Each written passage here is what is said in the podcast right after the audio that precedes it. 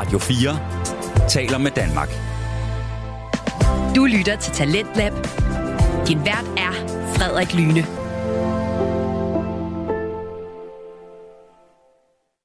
Velkommen tilbage til time 2 af Talentlab på Radio 4, programmet som præsenterer dig til det bedste og mest underholdende fritidspodcast. Vi hørte i sidste time samtalepodcasten Medie Ubåden med værterne Kasper Jensen og Christian Pedersen, som talte med gæsten Nikita Rosengren om forskellige underholdningsformater og platforme. Og vi blev ikke helt færdige med afsnittet i første time, så jeg synes faktisk bare, at vi skal vende tilbage til aftenens afsnit, hvor det nu skal handle om forskellige filmformater, som for eksempel DVD'en. Så her kommer Medie Ubåden. VHS'en, det var ligesom noget af det første format vi ligesom sådan vi har nostalgi for at kende til. Men en ting jeg faktisk blev klar over, indtil lige sådan sad og kiggede det her igennem her, det var faktisk at før DVD'en var der en anden format af diskbaseret, som nemlig hed Laserdisc, som faktisk er helt tilbage fra 78'er. Men det var nu meget alene. Ja, lige præcis. Det siger mig et eller andet. Det er også det der, det siger mig et eller andet, men så vidt jeg kan finde frem til, så var det både for dyrt og for kompliceret at producere til, det var alle, der faktisk havde råd til det, og så fortsatte man faktisk bare på VHS'en, indtil DVD'en den kom. Men jeg bliver lidt forvirret, når du siger Laserdisc i forbindelse med film, fordi der var også en Laserdisc, som var lidt... Det var lidt noget, der udkom, som jeg forstår det, inden CD'en rigtig var funktionsdygtig, som egentlig bare var... Det var en stor 12-tommer CD. Ja. Er det samme format? Det er lignende format, ja. Okay. Ja, så det er faktisk det samme format som der, men jeg havde fuldstændig sådan lige smidt det ud af hovedet, at det eksisterede, fordi det har aldrig nogensinde været den ting, jeg havde, men altså, det var en stor CD, du kunne stå og vifte med, ligesom en LP. Ja. Jeg tror, den var 12-tommer stor, ligesom en LP. Ja. Ja. Det var en kæmpe disk. Vi har sikkert hørt om det i skolen, eller sådan eller andet. Ja. Det er jo det, der, men det er det, men altså, DVD'en kom jo allerede faktisk i slut 90'erne faktisk. Og jeg tror, jeg begyndte først sådan rigtigt at skifte over til DVD, da jeg fik min PS2. Sådan rigtigt. Jeg tror, det var tilfældet for mange. Ja. Kan I huske dengang der i folkeskolen, når de kom med det store tv? Ja. Og hvor de skulle have opdateret. Og så de fik den der kombi-afspiller, hvor der var VHS i den ene side, DVD i den anden side. Mm-hmm. Ja. Den tror jeg, vi havde derhjemme. Ja. Dengang. Ja, kombi-afspilleren. Ja. Den var genial, men ikke så meget andet ved. Og som vi så hurtigt også kort snakker om der tidligere der med HD-DVD og Blu-ray-kampen der. Det var nemlig også der, hvor det skete mellem Xbox og Playstation.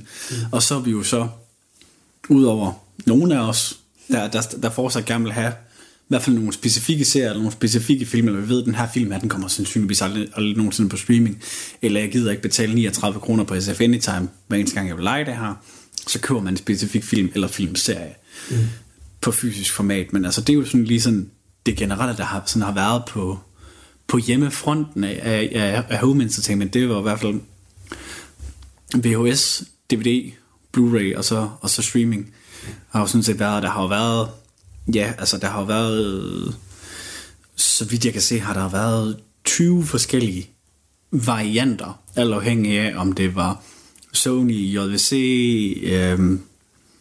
Columbia, hvem end det nu var, der lige producerede ting, så var der 20 forskellige formater af VHS'en, og det var nogen, altså I kan prøve at se her, jeg har fundet et pænt billede af den gamle Sony Betamax-maskine, den fylder lige så meget, som de der kombinerede LP- og kassettebåndafspillere.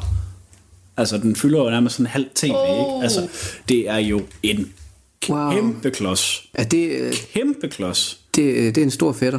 Altså, til dem af jer, der ved, hvor meget en PS4 og en PS5 fylder, så forestiller jeg lige 5 cm mere i længden, og så 20 cm mere i højden. Så er I sådan cirka ved at være der. Hvis bare jeg kunne få lidt mere på højden også. I drøjden, det er ikke der, vi skal sætte ind. Det er mere højden. Ingen kommentar.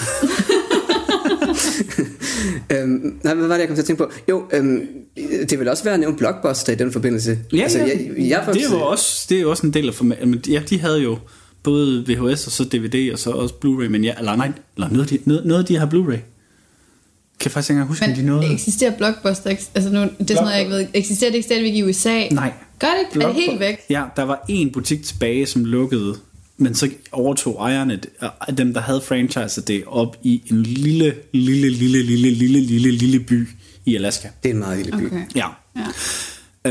Hvor det så var, at Blockbuster som firma eksisterer stadigvæk, men Blockbuster er en leje- og købetjeneste. Ja, det er blevet en som streaming. Ja, ja, men det er jo så ikke en... Det er jo så ikke... Men de kunne altså noget fredag aften sammen med mor og far, ja, ikke, ind i Blockbuster, og man, ja, går og leder efter, hvad det er for en film. Ja, for det kunne nemlig. Ja, fordi du og jeg, vi har jo sikkert taget den samme Blockbuster, den der lå inde på Vesterbro, ja, hernede i Aalborg. Præcis. Og så var der slikbutikken ved siden af. Nemlig. Ølhans og slikgræde. Nemlig, fordi så først, så gik man ind, og så fik man lige, eller så tog man det på vej. Jeg kan også huske, det gjorde vi også nogle gange. Der lå faktisk her, i den her gade, hvor jeg bor, der lå også en lille slikbutik nede i den anden ende. Og den gamle skøjtehal lå lige over på den modsatte side næsten. Så når jeg havde været til kamp lørdag formiddag, så tog vi derned og købte slik, kørte ind på Vesterbro, ind til Blockbuster, og så lejede man en 3-4 film. Og der var måske kun en af dem, der var god. De to andre, de var altid elendige. Jamen altså, ærligt talt, hvor mange gange har man lejet film, hvor alle sammen var gode? Altså, det ved jeg ikke. Nu har jeg sådan en far, der går meget op i, hvad det er, han ser. Og det skal gerne være nogle specifikke genre og sådan noget. Beklager, far, hvis du hører det her, for jeg kan da altså en lille smule ud.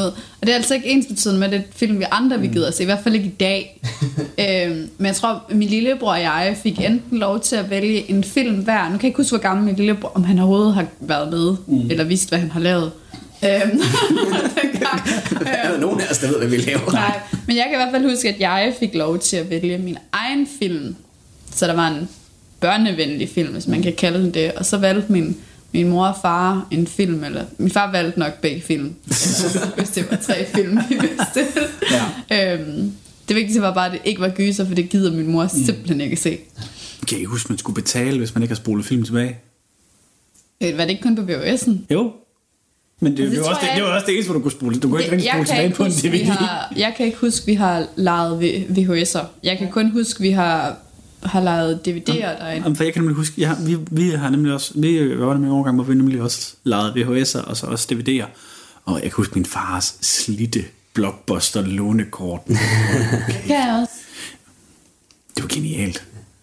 Det var sådan helt slatten. Ja, altså, det var nærmest bare sådan et lamineret stykke papir. Ja, det var det virkelig. Et lamineret stykke pap. Fuldstændig. Men jo, altså sådan, det kan man jo også sige, at det var også et format. Altså, I kan også, det ved jeg ikke om, altså, det var også dengang, hvor man reelt set kunne lege reelle spillefilm ned på tanken. Åh, ja, det er rigtigt. Nede på tanken. Ja, lige præcis, ned på Q8, så lige ned på tanken. Jeg føler mig virkelig gammel lige nu, når vi sidder og snakker sådan her. Men jeg tror også, det er så meget grund til, at jeg synes, det var sjovt at nævne Blockbuster, også at de må også have ret stor indflydelse på, hvad det var for nogle formater, der ligesom fik fremgang. Ja, ja, absolut. De har jo været med til at diktere med, hvad de vil have på hylden. Og så har de jo været en kombination af, så vidt jeg har kunne sådan undersøge mig lidt frem til. Det var sådan mere, de tog mere et beslag på, hvad ser ud til folk har mest af. Og så har de kun stokket det primært. I hvert fald her i Europa, der er de sådan fokuseret på kun at have 1 eller 2 af de mest gængse formater. Fordi også igen, så kan de have, skal vi sige, hvis det var lige tilbage dengang, da der var 6 formater af VHS-bånd, så skulle de have 6 forskellige typer af den samme, og så kunne det kun være, at det var den ene, der blev lejet, men så skulle de stadigvæk have hyldeplads til det andet. Fordi så, til jer, der kan huske det, eller til jer, der ikke kan huske det, så en VHS fylder nogenlunde lige så meget som en almindelig bog. Ja, eller hvad, 2 DVD'er? Ja, 2-3 DVD'er. Ja. Ja. Så altså, det var en stor saten. Ja. Upraktisk. Og de blev slidt. Det gjorde de. Og der var nogle af dem, man skulle huske at spole tilbage, som du siger, fordi ellers så var det bare sådan udlagt. Ja, det er jo det. Det er jo det. Sådan er det jo generelt med analoge formater. De er en del mere skrøbelige end de digitale. Jamen altså, man skulle have lidt mere ærkærhed og passe lidt mere på de der formater, der man havde. Altså både når vi snakker... Ja, altså nu er det altså... Det er ikke så slemt med Blu-ray i dag, fordi Blu-ray har faktisk sådan... Fordi at Blu-ray-disken i sig selv faktisk var så skrøbelig til at starte med, at de var nødt til... De faktisk overvejede, at de skulle smide det i en protective case... Indtil de så fandt ud af, hvor mange lag de ligesom kunne lægge på af beskyttelse, før det var, at den faktisk kunne køre stabilt, og ikke bare sådan vippet som en værende LP-plade, på grund af hastigheden. Ja. De havde faktisk kørt test, inden de lavede det der, hvor der faktisk var nogle Blu-ray-diske, der sprang ind i maskinen, fordi at den simpelthen var så skrøbelig. Ja. Fordi de simpelthen kunne lave den så tynd. Altså de kunne bruge så lidt materiale, og så få det, der svarede til... hvad var det, 4 eller 5 DVD'ers materiale inde på den samme disk. Mm. Det er jo det, altså en ting er det, det er jo også mængden af indhold, der kunne komme på den jo. Ja. Men fordi de simpelthen kunne gøre det på den måde, der så blev den simpelthen så tynd og så skrøbelig, at den decideret kunne eksplodere. Indtil de så fandt ud af, at de kunne lægge noget protective coating på. Der kunne have røget rigtig mange Blu-ray-afspillere, hvis man ikke lige havde gjort det. Lige præcis, men altså, deres løsning var så, at de blev så lagt i sådan en lille plastikæske, teknisk set. Så lidt tilbage til floppy disk-udgaven, fordi floppy disk-udgaven, det var jo sådan set bare en plastik sleeve over et stykke bånd. Mm. Ja. Hvis der er nogen af jer, der har prøvet at sidde og skille sig en af, fordi det gjorde jeg jo. Det kan jeg ikke sige, at jeg har. Det føler jeg gjorde i EDB. Dengang det hed EDB-lokaler, vi havde EDB-undervisning, ja. Ikke IT. Det hænger mig langt ud af halsen, ordet EDB. Jeg tror også, vi brugte floppy disk. Ja. Nu, fordi, det havde vi ikke set der, dengang i folkeskolen, vi brugte floppy disks. Ja. Men det der så var, der var faktisk også en sjov overgang her på film- og seriefronten her mellem streaming og fysisk format. Det er jo MP4-formatet. Ja. Som jeg kan også huske en overgang, hvor jeg også købte nogle fysiske DVD'er eller Blu-rays. Det var så fik man både den fysiske plus digital kopi. Jeg har ikke redeemet den eneste af mine digitale kopier, så de ligger der stadigvæk med koden. Mm. Så jeg har ikke brugt dem overhovedet, men mange af dem garanteret udløbet. Jeg ved faktisk ikke om der var noget udløbsdato på dem. Det ved jeg egentlig ikke, om der faktisk var. Så det har jeg aldrig sådan tjekket, fordi det ikke var nødvendigt for mig, eller jeg har givet at gøre det.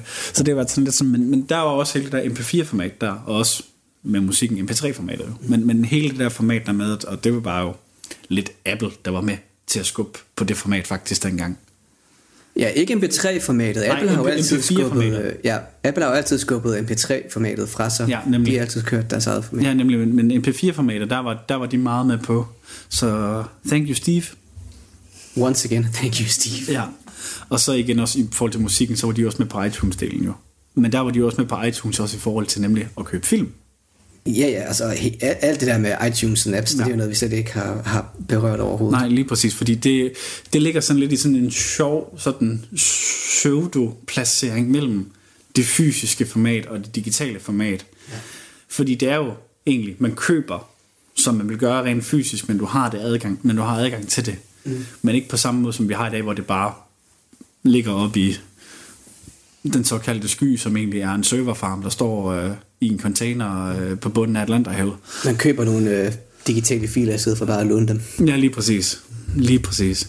Men i forhold til det her, hvad prioriterer I selv i dag, når I skal se et eller andet indhold? Hvad for en format? Fordi jeg synes, vi har snakket rigtig meget om, hvad for en forhold vi har til de forskellige formater. Der synes jeg meget, at vi er alle sammen nogle nostalgiske røvhuller et eller andet sted. Ja. Altså jeg vil sige, nu elsker jeg jo alt, hvad Disney mere eller mindre laver. Mm. Så jeg var rigtig glad dengang, de kom med Disney Plus, og kunne, altså jeg ventede, og da jeg fik at vide, at nu kunne du altså forudbestille det. Mm. Ja, det gjorde jeg det med det samme. Og det har jo gjort, at jeg blandt andet ikke har haft min Disney-DVD-film fremme, siden Disney Plus er kommet, fordi nu har jeg adgang til det hele. Og jeg har faktisk lidt glemt den der med, at jeg samler stadigvæk på den. Ja. Og jeg gik på markeder, eller det gør jeg måske også lidt stadigvæk, og kiggede alle de der DVD-film igennem, der var, for at se, om der var nogle af de der Disney-DVD-film med tallet på, for det var meget vigtigt, at det der tal skal være der på. Ja. Så man ved, hvor man skal sætte den i rækken, ikke? Præcis, både det, men også sådan, fordi det, til sidst ender du med at have et fuldt jubilæumssæt. Ja. Altså Kasper, egentlig nogensinde lagt mærke til det, både på Disney og på Pixar, der er de på ryggen, der er de nummereret. Nej, jeg har ikke hørt det før nu. Nej, men det er de. Men Pixar gjorde det først efter, at de blev en del af Disney, fik dem plottet bagpå. Okay. Men nej, alle deres er nummereret, det var de faktisk helt tilbage fra VHS-siden af. Ja, i hvert fald Disney var. Ja, Disney var. Jeg kan ikke huske, om Pixar var, men Disney var. Du kan købe sådan en collectors box-set med alle Disney-filmene i hvert fald. Jeg ved ikke, om de helt nye er med der i, men i hvert fald indtil måske nummer 50. Ja. Og så kan du købe sådan en. Okay, og så må du også samle dem selv ved at finde de rigtige udgaver med nummeret på. Ja. Så jeg synes 1500 for en kasse med 50 Disney-film, jeg synes, jeg var mange penge. Puh. Og det er også derfor, at jeg går på markedet og finder den, fordi jeg synes også, at 130 kroner for en DVD-film er også mange penge, hvis man kun ser den, når man ligger og har tømmermænd om søndagen. Eller... Det er det også, når man kan streame dem for 80 kroner om måneden eller et eller andet, så er det mange penge. Men det er der, hvor jeg så vælger så i stedet for, så tænker jeg sådan over sådan, hey, sit.com, de kører det her tilbud her lige pt. Køb 3 DVD'er for 2 DVD'ers pris, eller det er lige Disney-måned, og jeg har lige den her rabatkode her, så der gør det mere på den måde, men det er sjovt at høre, fordi her for ikke så lang tid, eller sidste sommer, der valgte jeg at sige, at jeg skal se alle Pixar-film igennem igen. Jeg havde Disney Plus, men jeg valgte at sidde og se dem fra Blu-ray-filmen af, og så sidde, hvis der lige var en, jeg havde, som jeg manglede, så tog jeg lige og streamede den. Men ellers har jeg siddet og kørt dem alle sammen igennem, og det er også... Hvis jeg skal se Star Wars, jeg nægter at se dem på Disney Plus. Jeg tager filmene frem, sætter dem på. Det samme med Marvel-filmer, mindre der lige en enkelt specifik Marvel-film. Nej, det er løgn. Dengang, da Chadwick... Boseman. Ja, da han døde i lidt for tidlig alder. Rest in peace. Wakanda forever. Der tog jeg faktisk DVD'en og hævde den ud, eller min Blu-ray og hævde den ud og satte den i, og så sad og så den, selvom jeg havde Disney Plus. Det var det samme for mig, da Angelo Badalamenti, ham der lavede soundtracket til Twin Peaks, døde. Ja. Der fandt jeg også lige den originale LP fra 1990 med Twin Peaks soundtracket frem og lige lyttede til det. Ja. Altså jeg er jo sådan, at jeg har en ting med bøger, der vil jeg gerne have i fysisk form. Film, jeg har Godfather, jeg har alle Godfather-film, dem har jeg på DVD, og min mor var sådan, det er sådan en, den skal du have. Ja. Altså det går ikke, du streamer den. Den skal du sætte i. Ja. Og så passer det med, når i film 2, når du skal skifte, så skal du op og så skifte og rykke rundt på det. Ja, lige præcis. Præcis. Der er en ting i det. Men jeg tror, vi har hjemme ved i hvert fald mine forældre, har vi Star Wars film. De 6 første har vi på DVD. Men... Ja, jeg har de 3 originale Star Wars film, altså 4, 5, 6 i VHS. Til at ligge ude hos mine forældre, fordi dem fik jeg af min morfar. Og dem vil jeg bare ikke smide ud. Nej, det er færdigt, dem skal jeg. Det er jo en eller anden form for samlerobjekt, ikke? Måske en eller anden dag bliver de penge værd. Ja. Hvem ved? Who knows? Og jeg har så også 4, 5, 6, 1, 2, 3 på DVD eller Blu-ray, det kan jeg ikke huske, men de står ude af mine forældre. Og så har jeg selv en samleboks mere herhjemme. Det samme med alle Harry Potter-filmene, den samlede vi på DVD. Først en af gangen, og så købte jeg hele samleboksen på Blu-ray, og så fik min mor den anden, så det været på den måde, vi har byttet det rundt i stedet for. Så der er et eller andet med, at jeg sådan helst går op, og så hvis det er en af de her sådan større filmfranchises, så ja, Ringenes Herre, den kan du ikke rigtig streame i Extended Edition nogen steder. Men det er også Ringenes Herre, den så jeg igen her for en altså... fra en til anden for en 5 år siden eller sådan noget, hvor det netop var at kontakte min lillebror og sige, må jeg godt låne dine Ringende Herre, fordi det var bare igen et eller andet over det der med, at du skal op og men det er jo så, men det er jo så også det her med, finder du dem der er på streaming, det er theatrical cut, som er lige de her 2 timer per film cirka. Tager du extended edition på Blu-ray, så er der 2 Blu-ray-diske per film, hvor den af dem, der er kortest, er på 2 timer og 3 kvarter. Ja. Så det er ikke kommet til, at vi skal lave en episode om, at jeg ikke kan sige Ringenes Herre før, kan jeg godt mærke. Jamen bror, hvis jeg giver dig den, hvis du får den med hjem i dag, så kan vi lave den episode om et år. Ja, vi får den ned, han kan. Så ja, igen, der, man kan godt høre, at vi har nogle forskellige sådan noget, det er mere med... Der er noget nostalgi over måske mere med nostalgien til de specifikke franchises, eller til den enkelte film, eller til det enkelte stykke musik, der ligger i det. Ja. Men jeg tror da også, at vi alle sammen, vi er der så tilpas, skal vi sige, folk, der godt kan lide at optimere deres tid, som så vælger at streame det i stedet for. Jeg tror også, at det nok skal være konklusionen på den her episode, at det at samle på ting fysisk er netop blevet lige præcis det at samle på ting. Altså det er jo blevet mere samleobjekter, end det var praktiske ting, som det måske var førhen, hvor det var den måde, man konsumerede et medie på. Ja. Og jeg tror også, det er derfor, at jeg eksempelvis nærmest kun samler på musik. Ja. Altså hvor jeg virkelig har sådan et, det skal være lige præcis den udgave, og det tryk, og alt sådan noget. Det er kun musik, jeg har det. Eller hvor jeg har det på den måde. Ja, nemlig. Sådan jeg har det med bøger. Ja.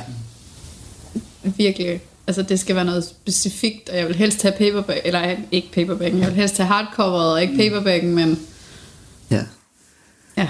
Der tror jeg også nogle gange, jeg har det sådan lidt, hvis der er en forfatter, specielt hvis det er sådan, du ved, klassikere, der, hvor en helt forfatters bibliografi er udgivet, enten du ved, Penguin eller et eller andet, så vil man gerne have dem alle sammen inden for det samme forlag, men slet ikke på samme måde som med musik overhovedet. Så ja. Ja, men altså, jeg er jo idioten, der selvom de ligger på streaming, og de udkommer kun på streaming, så køber jeg stadigvæk den nyeste Marvel-film. Fordi jeg startede med at samle dem alle sammen, ja. Og har købt dem i specialbokse og sådan nogle ting, og sager, hvis det var muligt. Det er fuldstændig irrationelt for mig at købe dem. Fordi Disney smider dem jo ikke lige af i morgen. Nej. Men det her med, at jeg har den her samling her, det kan et eller andet. Mm. Men igen, samler. Præcis. Altså, det er et samlerobjekt, ikke? Så som Kasper han så pænt sagde, konklusionen på format vores, det er, de eneste folk, der stadigvæk holder på fysiske ting, holder fast i lidt nostalgi og godt lide at samle på ting. Mm. Og så de andre, der er lidt mere, har lidt mindre løse penge, nøjes med at streame. Og så tror jeg også, at bøger er meget særskilt, for der tror jeg, at der er rigtig mange, der primært køber ting fysisk. Absolut, altså, der har jeg også bare... Ja. Jeg har faktisk et spørgsmål til jer to, inden vi sådan lige går videre. Virker jeres Gameboy stadigvæk? Ja. Jeg skilte mig af med min Gameboy for mange år siden, så det aner jeg ikke, om den gør. Min Gameboy virker stadig. Og til alle de spil, jeg har, der fik min far til at skifte batteri i mine spil. Ja. Så ja, de virker alle sammen. Jeg har en save-file på Pokémon, jeg har en save-file på alle de ting, så ja, wow. Det virker stadig. Hvorfor vil jeg gerne have min gamle Gameboy igen lige nu? Men jeg kan huske, det var for nogle år siden, at min mor hun kom og spurgte min lillebror og jeg, om hun måtte sælge dem. Hvor vi bare var sådan, nej! No. Så igen, men altså, jeg har jo heller ikke smidt en eneste af mine konsoller ud. Jeg tror, PS2'eren er den eneste, vi decideret har smidt ud, fordi den gik i stykker. Mm. Men jeg tror stadigvæk, PS1'eren, den står hjemme i garagen et eller andet sted. Jeg tror ikke, den virker, men den er der. Og så har min lillebror så solgt de andre konsoller, når han har skulle skifte dem ud. Ikke? Min PS1, den står deroppe og virker. Min PS2 står oppe på loftet og virker. Og memory cardene virker stadigvæk. PS3'eren har jeg stadigvæk. PS4'eren står inde i soveværelset, 5'eren står her. Ja. Wow. Samler objekt igen. Yeah. Jamen, det er jo igen. Det er noget, der står og fylder. Det er noget, der tager plads. Det er noget, der sandsynligvis ikke bliver brugt igen, medmindre jeg hiver en af mine Playstations ned, fordi min mor hun skal låne den til en af ungerne, der kommer forbi en gang imellem. Men altså, jeg kommer aldrig nogensinde til at bruge mit Guitar Hero World Tour fulde guitar, mikrofon og trommesæt igen. Det var godt, det var. Ja. Those were the times. Ja. Men sandsynligheden for, at jeg kommer til at bruge det igen, er lige 0. Det gør vi en aften. Men heldigvis har jeg en mor, min far gør sådan, det fylder fandme også det her på loftet, og så, ja, selvfølgelig gør det det. Der er mange ting, hvor til min mor siger sådan, nej, det skal du ikke smide ud. Det skal være til dine børn. Det skal være der. Det skal være der. Fordi jeg har ikke lyst til at smide det ud, og min mor, hun har nu endelig forstået det her med, det skal ikke smides ud, fordi det er meget sjovt, det er en fed ting. Og fordi min far var også sådan lige ved sådan, de der VHS'er, der ligger der. Nej, min masse Mikkel VHS'en skal du fandme ikke smide ud. Jeg skulle lige til at sige, det var VHS'en, der var det. Jeg tudede. Jeg tuder stadigvæk den dag i dag, når jeg ser masser af Mikkel. Jeg kan simpelthen ikke håndtere den film, og samme med Tarzan. Jeg tuder hver gang, lige meget hvor gammel jeg bliver. Ja. Der er bare nogle film, der bare bliver ved med at være der. De er uhyggelige. Ja. De er vildt uhyggelige. Det er de faktisk. Hvordan så jeg havde den Harry Potter-film, ikke? Jeg så dem ikke så bare, fordi jeg synes, de var for uhyggelige. Ja. Men altså igen, hvor traumatiseret burde vi egentlig ikke have været i forhold til alt det, vi har set.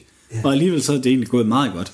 Nå, men altså, ærligt talt, hvis du tager og sammenligner nogle af de ting, der er i dag til det, der var dengang. Men jeg ved ikke, om jeg vil sige traumatiseret, fordi hvis du tænker på, da vi var små, eller bare vi var børn, der vidste vi, hvad død betød. Ja. Altså, hvad det ville sige, når man døde, og man så fik at vide, at så kom du i himlen, eller hvad nu det var, ikke? At man var et bedre sted. Men jeg har nogle fætre, hvor de var inde og se Ferdinand, tror jeg, i biografen med deres far, hvor nu kan jeg ikke huske, hvad for en af dem det var. De er 3 brødre. En af dem spurgte sin far, hvad der var sket med ham her Ferdinand, tyrens far, hvor han var nødt til at sige, jamen det var, han døde. Og han vidste ikke, hvad det ville sige at være død, selvom han egentlig har mistet sin morfar. Mm. Og godt vidste, at han var død, men han vidste ikke, hvad det betød, når han var død. Men det gjorde jeg altså, dengang jeg var på hans alder, fordi jeg netop har set alle de ting igennem Disney-filmene. Ja. Tak Disney for at lære alle millennials, hvad død er. Ja, eller nej, men alle de der ting, der er igennem livet, ikke? Der er noget, der er godt, og der er noget, der er ondt. Altså, det har jeg lært ved at se Disney-film. Mm. Men det er jo også det, der er... Ej, nu går vi virkelig ud over den her podcast-tema, men det er også det, der er med historier, der er tiltænkt børn. Ja. Det er jo, at man skal jo virkelig tage de der dybe ting, som død eksempelvis, og virkelig kåbe dem ned til en essens på en eller anden måde, der er forståelig over for alle. Mm. Jo, men altså, tag masser af Mikkel, ikke? Mm. Altså, der er også det der med, at jo, at det er en ræv og en hund, men det er også okay at være venner, selvom man er forskellig, og man har helt andre racer. Så allerede der har vi jo lært, at det er okay. Ja. Og det kan man altså godt. Jeg tænker, at selvom man er 100 ræv, kan man godt være ven. Skal vi lade det være de positive ord for afslutningen af vores format wars, så vi ikke ender i død og ødelæggelse? Jeg synes, det er en smuk og poetisk afslutning på den her episode. Ja. Mange tak, Nikita, for at du ville være med. Ja. Jamen velbekomme, og tak fordi jeg måtte komme. Tak fordi selvfølgelig. Du giver jo ikke helt slip endnu. Du er også med i næste episode. Du er også med i en af vores kommende episoder her. Ja. Som behind the scenes, vi optager om 30 sekunder. Ja. Ja. Tak fordi I lyttede med. Ja. Bye bye. Radio 4 taler med Danmark. Vi er i gang med aftens time 2 her i Talentlab på Radio 4. Det program skal have mulighed for at høre nogle af Danmarks bedste fritidspodcast. Vi har lige hørt afslutningen på samtalepodcasten Medie Ubåden med Kasper Jensen og Christian Pedersen, som talte med gæsten Nikita Rosengren om forskellige underholdningsformater og platforme. Og vi iler vi nu videre, da vi nu skal til et afsnit fra fritidspodcasten Frygtelig Fascinerende med vært Maria Kudahl, som er en podcast, hvor Maria hun kigger nærmere på fænomener og begivenheder, som er frygtelige, men ikke mindst også fascinerende. Og i aften skal det handle om, nu skal jeg til at udtale det her, Münchhausen-syndromet, som Maria har dækket før. Og det er faktisk hendes første afsnit, hun nogensinde lavede, men nu har hun simpelthen lavet et remake af det her afsnit her i aften. Altså et mindre forbedret afsnit. Så lad os høre, hvordan det er blevet. Her kommer Frygtelig Fascinerende. Du lytter til Frygteligt Fascinerende. Hej og velkommen til det første af min remastered afsnit. Hvis du ikke aner, hvad det er, jeg taler om, så er det min lille sommerserie, hvor jeg genudgiver nogle af mine allerførste afsnit. Selvfølgelig en opdateret og finpudset ny udgave. Jeg har kaldt det remastered, fordi jeg synes, det lyder sådan lidt sejt og mediebrancheagtigt. Men egentlig så er det bare en ny udgave. Sådan som 2023 Maria vil gribe 2021 Marias arbejde an. Jeg har taget udgangspunkt i mine gamle manuskripter, så hvis du genkender noget af historien, så er det derfor. Men der kommer også til at være nye detaljer, måske opdateringer, og så håber jeg, at man kan mærke, at min historiefortælling er blevet bedre. Og når så til alle jer, der har skrevet om skrækkelig baggrundsmusik på de første afsnit, så har jeg også fjernet det. Velbekomme. Og før du føler dig snydt, tænker, kan du bare det, Maria, sådan genudgive dit gamle bras, så vil jeg bare lige sige, at alternativet var en full-on sommerferie her i juli og august. Så det her er kompromiset. Gamle afsnit, opdaterede udgaver. Jeg håber, du kan lide det. Jeg ser, at vi er mange, der har berøringsangst omkring døden. Fie Oppenhakken er syg med kræft. Det er derfor, hun er blevet inviteret ind i aftenshowet i bedste sendetid. Vi tør faktisk ikke at sige til os selv, at vi faktisk skal væk på et tidspunkt. Hun fortæller om, hvordan hun i forbindelse med sin sygdom virkelig har fået øjnene op for livet.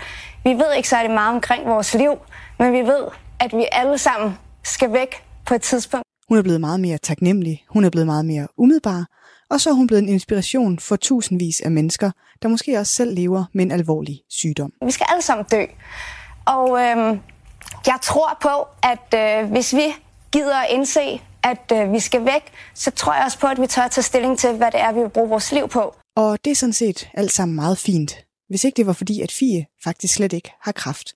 Det har hun aldrig haft. Så for mig så handler det faktisk om det smukke i det ved netop, at vi vil tør leve noget mere. Hvordan vil du selv spille uhelbredeligt kræftsyg? Vil du barbere håret? Fjerne din øjenbryn? Læg venflon på dig selv? Det har aldrig været nemmere, end det er i dag at lade som om, at man er syg. Det kræver ikke andet end en Instagram-profil, hvor du kan dokumentere lægebesøg og kemobehandlinger og op- og nedture. Fie Oppenhakken, der var 31 år i 2021, havde 20.000 følgere på sin sygdomsprofil på Instagram. Gennem 5 år dokumenterede hun sin hverdag som kræftsyg. Hun er i tv, hun er med i artikler, hun er i radioen. Hun holder tale til en begravelse. Hendes venner tror, hun er syg. Hendes familie tror, hun er syg. Hendes kæreste tror, at hun er syg. Og tusindvis af andre alvorligt syge mennesker, der følger hendes profil, tror, at hun er syg. Men hvad er det, der får en person, der ikke har kræft, til at påstå, at hun har det? Det dykker vi ned i dagens afsnit af Frygteligt Fascinerende Remastered. Velkommen til det her afsnit af Frygteligt Fascinerende, hvor vi igen dykker ned i syndromet Münchhausen by Internet. Frygteligt Fascinerende er en podcast om alt det frygtelige, som alligevel fascinerer os. Her nørder vi helt ned i detaljen i nogle af de mest opsigtsvækkende og uhyggelige fænomener og begivenheder i historien. Velkommen til.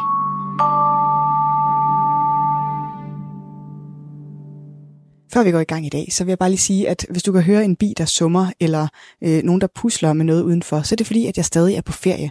Og mit fantastiske og højt avancerede lydstudie, som jeg normalt optager i inde i mit soveværelse under et tæppe, det har jeg ikke kunne have med.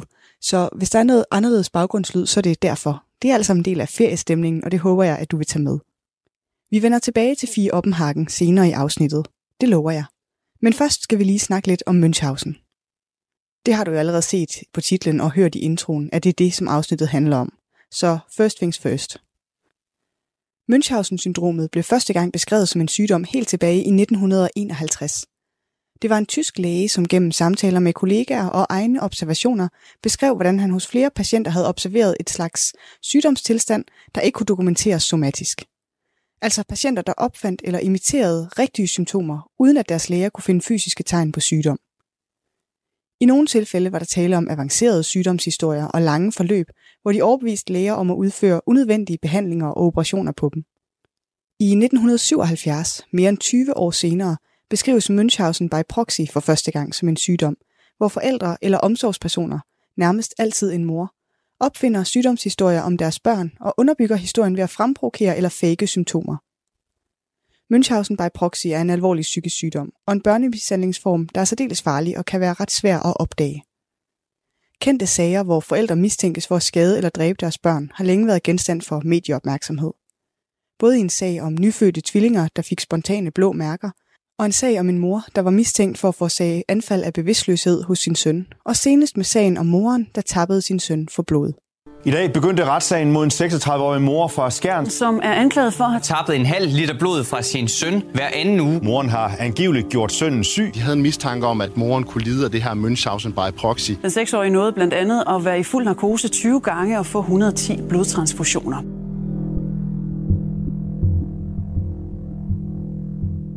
På trods af, at nærmest alle har hørt om Münchhausen by proxy, det er virkelig en hypermediedækket lidelse, så er moren, der tappede sin søn for blod, faktisk kun det andet tilfælde i Danmark, hvor der er faldet dom i sager om Münchhausen by proxy.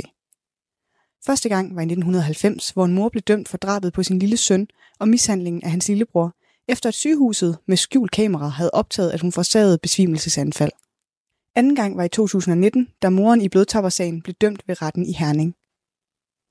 Og selvom forskning allerede tilbage i 1990'erne viste, at der findes tilfælde, hvor fædre lider af Münchhausen by proxy, så er jeg svært ved at finde eksempler på, hvor fædre bliver dømt for mishandlingen af deres børn, hvor Münchhausen bliver nævnt i dommen, eller deres straf indebærer en form for behandling for lidelsen. I et kvalitativt studie fra 1998, hvor 15 tilfælde af Münchhausen by proxy med faren som gerningsmand blev undersøgt, vildt spændende studie i øvrigt, linker det i podcastbeskrivelsen, men der finder Roy Meadows, som har skrevet det, at der er tale om tilfælde, hvor fædrene helt tydeligt lider af Münchhausen by proxy. Men i de tilfælde, hvor deres handlinger fører til en dom for en forbrydelse, så bliver de uden undtagelse dømt for manddrab, vold og mishandling, uden at dommen nævner det medicinske aspekt af mishandlingen i motivet. Derudover så får de alle sammen almindelige straffe uden element af behandling. Anyway, det er nok lidt et sidespor. Det studie var for øvrigt lavet af Roy Meadows, det sagde jeg lige før, og hvis du synes, at det navn lyder bekendt, så er det fordi, jeg taler en del om ham i mit afsnit om vuggedød. Han har nemlig sådan et lidt lemfældigt forhold til brug af statistik. Meget faktisk. Og det har nogle ret vilde konsekvenser. For i hans heyday som forsker, der blev han anset som verdens førende ekspert i vuggedød. Det gør han ikke mere, og så er der ikke sagt for meget. Det kan du høre efter det her, hvis du har lyst. Jeg arbejder også på et afsnit om Münchhausen by proxy. Det er i støbeskeen, så det behøver du ikke skrive og ønske over på Insta. Det må du selvfølgelig gerne, hvis du vil, men det kommer altså, uanset. Det lover jeg. Men nu skal du ikke føle, at du ikke må skrive noget over på Insta og ønske noget. Det må du altid, hvis du har en god idé. Så kommer den i den lille sorte bog og ligger og fermenterer til en dag, hvor jeg mangler inspiration.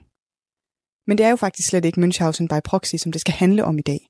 Det skal handle om en anden type af Münchhausen-syndrom. Münchhausen-syndromet er i øvrigt oprindeligt opkaldt efter en tysk baron, der var kendt for at fortælle løgnhistorier om sine rejser og oplevelser. Og nyeste skud på stammen er det, som i populærkulturen bliver kaldt Münchhausen by Internet.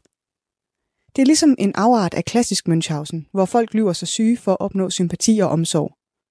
Tidligere indebar det ofte fysisk selvskade for at overbevise andre om, at man rent faktisk var syg. Men med internettet er det blevet nemmere end nogensinde at lyve sig syge. Man behøver ikke at barbere sit hår af eller have drop i armen. For det er let at lave falsk dokumentation for sin sygdom, og endnu lettere at få adgang til medicinsk viden, der kan gøre historien pålidelig. Internettet har alle de ressourcer, du skal bruge. En god falsk patient kan på få timer opdigte en hel persona med et detaljeret sygdomsforløb og en hel gruppe af falske følgere, der kan give historien tyngde og troværdighed. Og så kan man ellers bare gå i gang med at dokumentere sit falske sygdomsforløb, liv og behandling på sociale medier. Der findes flere eksempler på, at personer har opbygget profiler med tusindvis af følgere, der følger med i det falske forløb. En stor australsk sag handler om den 22-årige Bell Gibson, der opdigtede en terminal hjernetumor og dokumenterede sin behandling af den på Instagram. Hun gjorde senere sin sygdomsblog til en levevej, efter hun påstod at have kureret sin hjernetumor med holistisk livsstil og glutenfri mad. I Bells tilfælde var bedraget så overbevisende, at Apple præinstallerede hendes app på det allerførste Apple Watch og fløj Bell ind til lanceringen af det i Silicon Valley. Og okay, der kan man måske godt få øje på et motiv for sådan at lyve om en kræftsygdom. Man tjener alligevel en slags penge på sin blog og på sine opskrifter og på sin app, hvis Apple præinstallerer den på alle deres Apple Watches. Bell Gibson gjorde sin sygdom til en utrolig profitabel indtægtskilde, og på den måde adskiller hendes sag sig fra den typiske Münchhausen-patient. Det langt mest almindelige er, at der ikke ligger noget åbenlyst motiv om vinding hos Münchhausen-patienter. De får omsorg og opmærksomhed, men hele tiden kun i kraft af deres sygdom. De tjener ikke penge på det, og i mange tilfælde må de jo også lide store afsavn i deres liv for at opretholde forestillingen om, at de er syge. Det er ikke så svært at forestille sig. Der er alle mulige ting, man er nødt til at gøre, og ting, man ikke kan gøre, hvis man vil have, at andre skal tro, at man er alvorligt syg. På den måde lever man jo et liv, der udefra virker både begrænset og anstrengende, og det kan derfor være svært at få øje på motivet. Psykiatere peger på, at det er selve patientrollen, der bliver attraktiv for personer med Münchhausen, og at den ekstra opmærksomhed og omsorg, som de oplever for deres omgivelser, bliver sådan afhængighedsskabende. På den måde kan internettet pludselig tilføje en helt ny dimension til lidelsen. Nu er den omsorg, som man kan modtage, ikke kun begrænset til at komme fra ens nærmeste. Pludselig kan tusindvis af fremmede tilkendegive deres støtte og sende en opmuntrende beskeder. Forskning på området, som i øvrigt er relativt sparsom, det er et nyt fænomen det her, peger på, at patienter ved, hvad de gør, men de er måske ikke helt bevidste om, hvorfor de gør det. Nogle psykiatere mener, at Münchhausen-patienter ofte har nogle barndomstraumer, der ubevidst har medført et ønske om at få andres omsorg. Men den slags traumer og deres sammenhæng med lidelser i voksenlivet kan være svære at bevise og dokumentere. Münchhausen-patienter har som regel en høj IQ, og der er en overrepræsentation af Münchhausen-patienter, der også har psykiske lidelser som borderline og narcissistisk personlighedsforstyrrelse. I meget alvorlige tilfælde har personer med Münchhausen også en sociopatisk personlighedsforstyrrelse, og i de tilfælde er det falske sygdomsforløb ofte knyttet til en tydelig personlig eller økonomisk vinding. Mens internettet har fjernet fysiske barrierer, der har gjort det muligt for os at føle tilknytning til mennesker, vi ellers aldrig ville have mødt eller kendt, så er det også fjernet de fysiske tegn, der hjælper os med at vurdere tillid og troværdighed. Det er nemt at få falske symptomer, når dem, du skal narre, ikke sidder fysisk over for dig. Et billede af et drop i en arm eller indgangen til et hospital kan være nok. For alvorligt syge personer og andre, der kæmper, kan billederne og fortællingerne bidrage til at skabe håb. Og gennem historier om andre, der kæmper og overlever det samme, som man selv går igennem, kan man finde sammenhold og fællesskab. Det er ofte det, der får folk til at følge med. Og udover at internettet giver stort set uendelig mulighed for at modtage sympati og omsorg, så åbner det også op for nogle helt andre muligheder. Det seneste tilfælde af Münchhausen by Internet ramte Danmark få uger inden jeg udgav mit første podcastafsnit. Dengang tror jeg, at jeg syntes, at sagen simpelthen var for aktuel til, at jeg skulle vade rundt i den. Jeg har jo hverken sådan journalistisk baggrund eller noget. Nu ligger der alligevel en del mere materiale, jeg kan læne mig op af. Artikler, tv-udsendelser, den slags.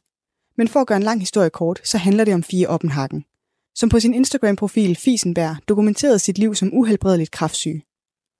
Når hun delte billeder og fortællinger fra sit liv, var der næsten 20.000 mennesker, der fulgte med. Mange af dem var personer, der selv var diagnosticeret med kræft og spejlede sig i Fies oplevelser og hendes situation. Hendes sygdomshistorie blev dækket af flere store danske medier, og hun har flere gange været både i tv og aviser for at fortælle om livet som kræftsyg. Både med overskrifter som "Det er en gave at opleve endnu en juleaften" og "Coronavirus kan være livstruende for Fie". Hun har også været ansigt for kampagnen Ung Kræft hos Kræftens Bekæmpelse, holdt foredrag over hele landet og endda holdt taler til begravelser for folk, der er døde af kræft. Gennem flere år løj Fie sig syg på nettet, men noget af det mest bemærkelsesværdige ved historien er, at hun også løj sig syg over for sin familie. Både hendes kæreste Simon, som hun blev gift med, mens hun lød som om hun var kræftsyg, og hendes forældre og veninder troede, at Fie var uhelbredeligt syg. Og det er noget af det ved historien, som virkelig satte gang i debatten på nettet. Hvordan i alverden bærer man sig ad med at narre sin familie til at tro, at man har kræft, hvis man ikke har det? Man må da for pokker have undret sig over, at der aldrig skal nogen med til samtaler på hospitalet. Hvornår er hun til behandlinger? Den slags. På den anden side, så er det første, man tænker, når en man elsker får kræft, nok ikke, at hun i virkeligheden bare lader som om. Og det er en svær diskussion, det her. Umiddelbart efter, at det blev afsløret, at Fie ikke har kræft, og hendes Instagram-profil med de 20.000 følgere blev lukket, så var hendes familie i medierne at sige, at de som familie bad om ro. Fie kæmper med psykiske problemer, og familien har brug for tid og plads til at komme sig over den chokerende opdagelse, at Fie faktisk slet ikke er kræftsyg, som hun ellers har bildt dem ind gennem flere år. Og okay, fair nok. Der må jo for pokker være et eller andet galt, når man lyver om en kræftsygdom. Turnerer land og rige rundt med sin sygdomshistorie, formaster sig til at holde tale ved døde børns begravelser, bliver ansigt for kampagner ved Kræftens Bekæmpelse. Og psykisk sygdom, det er sgu alvorligt. Det bør tages fuldstændig lige så alvorligt som fysisk sygdom. Det er vi vel for pokker efterhånden ved at være nået frem til som samfund. Alligevel så er det fandme svært. For selvom der ikke kan være ret meget tvivl om, at den, der har det værst i alt det her, det er Fie selv, så er det altså ikke et fupnummer uden ofre. Flere steder så dukker der beretninger op om folk, der under deres egen kræftsygdom har været fyldt op af en enorm skyldfølelse over, at de ikke kunne se lige så lyst på livet, som Fie gjorde. Ikke formåede at have samme gå på mod. Det giver jo alt sammen mening, set i bagspejlet. Det er noget nemmere at have overskud og se lyst på tilværelsen, når man ikke rent faktisk er syg. Ikke er fysisk påvirket af sin sygdom og behandlingen af den. På nogle måder så virker det bare så uendelig hensynsløst, sådan at sætte sig selv i centrum for at få en masse opmærksomhed og palaver, fortælle om at se lyst på alting. Jeg håber, at alle de mennesker, der har følt sig ført bag lyset af Fie, finder fred med sig selv. Man kan ikke gøre for, at man bliver snydt af den slags historier. Lad sig rive med af det fristende positive i at se folk, der mod alle odds er glade og lykkelige for livet. Det er nærmest umuligt at forestille sig, at nogen lyver om den slags. Det er jo blandt andet også derfor, at der går så lang tid, før nogen opdager, at der er noget, der ikke helt stemmer. Vi er kulturelt disponeret for at fatte sympati for lidelseshistorier. Se folk, der er syge, som nogen, der kæmper mod noget. En form for helt. Vi taler om sygdom på samme måde, som vi taler om krig. Det handler om at mestre, magte, bekæmpe, overvinde og takle sygdom. Og det er egentlig lidt interessant, at man sådan bruger det samme sprog til at tale om krig og om sygdom. Nogle sprogforskere peger på, at nutidens brug af krigsmetaforer i forhold til sygdom måske hænger sammen med udviklingen af moderne kræftbehandling. Efter 2. verdenskrig bliver behandlingen af kræft forbedret, og det sker ved, at man bruger nogle af de teknologier, som før havde været centrale i udviklingen af atomvåben. Det er en interessant overvejelse. Om sproget er formet af, at man bruger de samme teknologier i medicin som i krig. Men hvor om alting er, så er det sikkert en del af grunden til, at det er så svært at afsløre Münchhausen-patienter. Og det der med at afsløre, det er altså i citationstegn her. Men simpelthen fordi vi ikke vil tro, at historien ikke er sand. Patienter kæmper mod deres sygdom. Det skal der ikke stilles spørgsmålstegn ved. Og det er selvfølgelig også meget godt. For folk, der er syge, de fortjener andres sympati. Og det er sådan set også min klare overbevisning, at det er godt at tro på, hvad folk siger. Det er trods alt de færreste, der kan finde på at lyve om noget så alvorligt som at være dødelig syg. Men selvom det er sjældent, så er det altså ikke helt uhørt. En nyere historie, der spredte sig som en steppebrand på sociale medier tidligere i år, handler om den 19-årige Madison Russo fra USA. Madison startede sin sygdomsfortælling ved at afsløre på Instagram og TikTok, at hun var blevet diagnosticeret med bugspytkirtelkræft i stadie 2. Bare få måneder senere annoncerede hun, at hun nu også var diagnosticeret med akut lymfatisk leukemi, og at hendes læger kun gav hende en 11% chance for at overleve. Herefter delte hun ud af sin sygdomshistorie på TikTok, hvor hun fik både sympati og opbakning fra sine følgere. Madison holdt oplæg om sin kamp mod kræften på sit universitet, gav interviews til medier og medvirkede i podcasten Purple Project, hvor hun talte om livet med sin sygdom. Historien spreder sig som en steppebrand, og da Madison opretter en indsamling på GoFundMe, så strømmer pengene ind. Hun modtager omkring 250.000 kroner fra 439 forskellige donorer, der ønsker at støtte hende i hendes tilsyneladende heroiske kamp mod kræften. Men den 23. januar i år falder korthuset sammen. Flere sundhedsfaglige personer har henvendt sig til myndighederne og sat spørgsmålstegn ved Madison Russos sygdomshistorie. De har observeret uoverensstemmelser i hendes forskellige historier på sociale medier. Det viser sig, at Madison, surprise, ikke er syg. Hun har selv sat medicinsk udstyr på sin krop og taget billeder af det, for at ligne en kræftpatient. Og det er blandt andet forkert placeret udstyr, der har fået folk med sundhedsfaglig baggrund til at undre sig. Hun har også stjålet nogle af sine billeder fra andre kræftpatienter og udgivet dem som sine egne. Alt det begyndte at krakelere den 11. januar i år, og politiet bliver involveret. En ransagning af Madisons hjem afslører en stor pose med lægeudstyr, en paryk og receptpligtige piller, der er udskrevet til et familiemedlem. Politiet fandt også ud af, at Madison aldrig havde fået diagnosticeret kræft af nogen art, som hun ellers påstod. Og måske stusser du over, at politiet bliver involveret. Og det er ikke som sådan, fordi at det er ulovligt at påstå, at man er syg, hvis man ikke er det. Ikke i sig selv. Men hvis du har tjent penge på det, så er det lidt en anden snak. Og det har Madison. For hun har nemlig delt sin sygdomshistorie på GoFundMe for at samle penge ind til sin påståede behandling. Hun beskrev i detaljer, hvordan diagnosen havde påvirket hende og hendes familie økonomisk, og bad om hjælp til at klare sig. Tidligere i år erklærede Madison sig skyldig i tyveri. Det som i amerikansk ret hedder en Class C felony, hvor strafferammen er op til 10 år. Den endelige strafudmåling kommer til oktober. Tilbage i 2015 rystede en lignende sag i den danske medieverden, da Instagram-profilen Kemoland viste sig at være falsk. Måske kan du huske profilen fra dengang. Den fik virkelig meget opmærksomhed. Gennem 6 måneder fulgte op mod 18.000 danskere med, når 21-årige Clara Maria postede om sit liv som terminalt kræftsyg på Instagram-profilen Kemoland.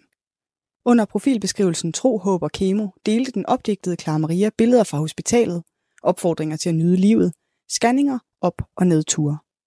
Alt det, der hører med til at være kræftsyg, blev delt i en online dagbog. Dengang læste jeg ikke selv med. Det var før jeg kom på Instagram. Men jeg har siden læst, at hun delte alt om sine indlæggelser, scanninger, isolationer, komaoplevelser og undersøgelser. Hendes dødsdom, da lægerne ikke kunne gøre mere for at redde hendes liv. Selv få timer før hendes død, som et slags fortælleteknisk klimaks, delte hun et sidste opslag om, at lægerne havde fortalt hende, at hun ikke ville overleve natten. Efter det kom der midt om natten et opslag fra Jakob, der skulle forestille at være Clara Marias læge. Mit navn er Jakob, og jeg er Clara Marias læge. Jeg var med i nat kl. 03.16, da hun trak vejret for sidste gang. Der blev ringet efter mig kl. 22.45, og kl. 23.27 besluttede vi, at Clara Maria skulle hjem i seng. Jeg har været med, fra diagnosen blev stillet, og mit hjerte bløder over, at Clara er væk. Dagen jeg skulle fortælle hende, at behandlingen skulle stoppes, sad jeg på mit kontor og græd. Vi har delt så mange ting, og hun har været i mit hjerte, til vi ses i himlen. Hun kiggede på mig i går morges med røde øjne og sagde, jeg havde jo bare en knude i maven, og det skærer i mig, at jeg ikke kunne redde denne smukke pige. Hun var den gladeste, dejligste og varmeste menneske, jeg nogensinde har mødt. Jeg elsker hende for alt det, hun er og gør og siger, og det vil jeg altid gøre. Med sit opslag startede lægen, også hashtagget Claras kærlighed, og en regulær lovestorm af likes og delinger og rest in peace beskeder ramte Kemoland. Og det ville alt sammen være meget, meget trist, hvis ikke det var fordi, det var opdigtet. De sidste par opslag i særdeleshed fik Instagram-bruger og tidligere kræftpatient Mie Mangelsen til at undre sig. Og det er også der, hvor jeg sådan måske tænker, det er alligevel også vildt, at hun kan skrive så langt et opslag, hvis hun er så syg og så dårlig. Hvis man har 4 timer tilbage at leve i, så er det måske ikke et langt Instagram-opslag, man prioriterer. Eller har mulighed for. Samme tanke fik Kasper Harding og hans daværende kæreste. De undrede sig særligt over lægen Jakob, der loggede ind på Claras Instagram-profil efter hendes død. Gør læger den slags? Må de overhovedet det? Men også over de lange opslag, der skulle være skrevet kort inden hendes død. Parret nærstuderede herefter profilens opslag og fandt gennem omvendt billedsøgning på Google ud af, at mange af profilens kræft- og kemorelaterede billeder var stjålet fra andre steder fra på nettet. Min kæreste, hun begyndte at kigge til de der hashtags inde på Instagram, hvor billederne var taget fra. Hun har kigget mange, mange tusind billeder igennem.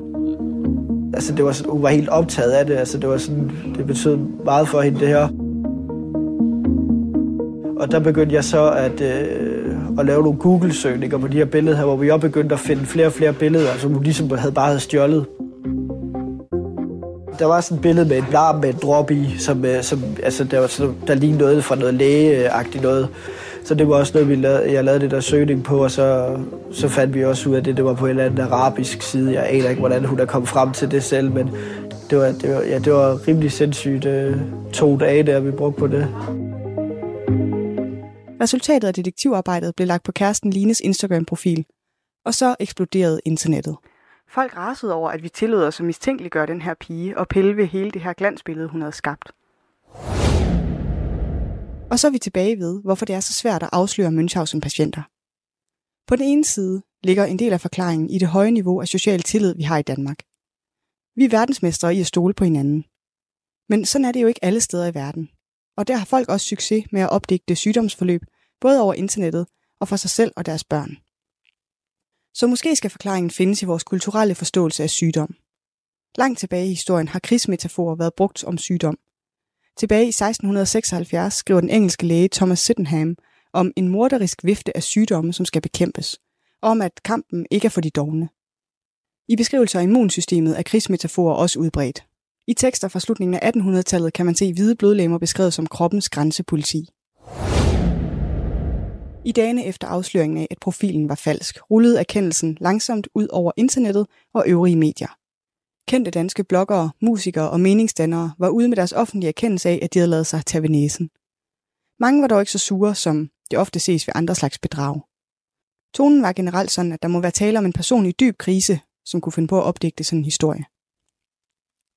Profilen blev kort tid efter lukket af Instagram, men de opslag, jeg har fundet, er også fine, blomstrende beskrivelser af det gode ved livet, påmindelser om at være til stede i nuet, nyde det simple ved hverdagen, opmundringer til at klare sig igennem det, der er hårdt, og nyde det, der stadig er dit. Og det var også det, der var fokus for rigtig mange af dem, der havde lavet sig rive med og var blevet følelsesmæssigt involveret i den kræftsyge Clara Maria. Hun er syg, og vi finder nok aldrig rigtig ud af, hvorfor hun gjorde det. Forskere og eksperter peger på det med, at de trives med opmærksomhed og medfølelse og ved at være centrum i deres egen sygdomshistorie. Mange af dem har oplevet traumer i barndommen, og mange af dem kommer til at gøre det igen, hvis de ikke får behandling. Det eneste, der er tilbage at spørge om, det er, hvad vi kan lære af den her slags historier. Spørger man de store danske bloggere, der fulgte med og promoverede Kemoland-profilen, så lyder svaret, at det eneste, de har lært, er, at de skal sætte en lille smule mere pris på dem, de elsker. Nyde hverdagen. For følelserne, der opstår, når vi hører den her slags historier, de er jo ægte nok, og vi skal blive ved med at stole på hinanden, også i fremtiden. For tilfælde som de her, de er heldigvis sjældne. Trods alt. Det var det for den her gang. De næste 4 torsdage, så genudgiver jeg nogle af mine tidligere afsnit i nye versioner. Den her gang har jeg valgt mit allerførste. Det har jeg gjort af flere grunde. Fordi det er et fascinerende fænomen. Helt vildt. Fordi jeg dengang undlod at fortælle ret meget om Fie Oppenhakken. Det var lige kommet frem dengang, at Fie faktisk ikke havde kræft. Jeg synes, det var for tidligt for mig at vade rundt i hendes historie. Nu er der gået et par år. Jeg kan bedre læne mig op af mediernes dækning. Det er en af grundene. En anden og meget vigtig grund, det er, at det er min mulles yndlingsafsnit. Stadig. Og okay, han er lidt blødere end mig. Kan ikke det der med, hvis der er alt for meget død. Så det passer godt til hans temperament. Hvis du nu har et yndlingsafsnit, som du drømmer om en opfølgning på, eller en genudgivelse af, så skriv det til mig. På Insta eller på mail. Det kan ikke nå at komme med i den her omgang. Ferien er planlagt. De genudgivende afsnit er udvalgt. Men der kommer jo flere ferier. Så kan jeg skrive mig det bag øret. Noter mig, hvad det er, du gerne vil høre. Sådan er det her på podcasten. Dem, der skriver DM's, bestemmer. Det var første afsnit af Frygteligt Fascinerende, remasteret og genudgivet. Researchet skrevet, optaget og redigeret af mig. Jeg hedder Maria. Næste remasteret afsnit kommer allerede i næste uge, og du kan høre det i iTunes, Spotify eller der, hvor du normalt lytter til podcast. Du kan følge Frygteligt Fascinerende på Instagram, og gør det endelig, hvis du ikke allerede har gjort det. Tak for nu.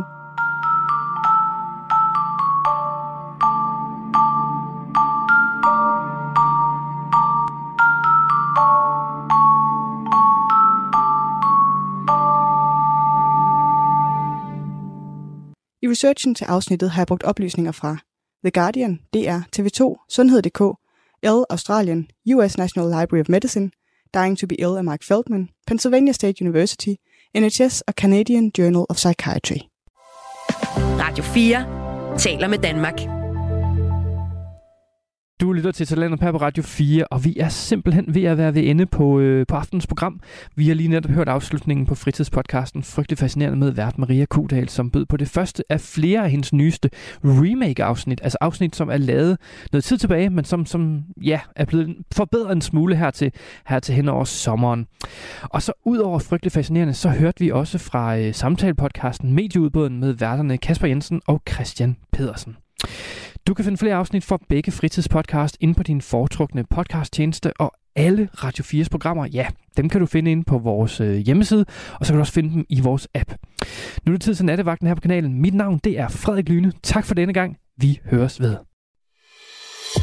Du har lyttet til en podcast fra Radio 4. Find flere episoder i vores app, eller der, hvor du lytter til podcast. Radio 4 taler med Danmark.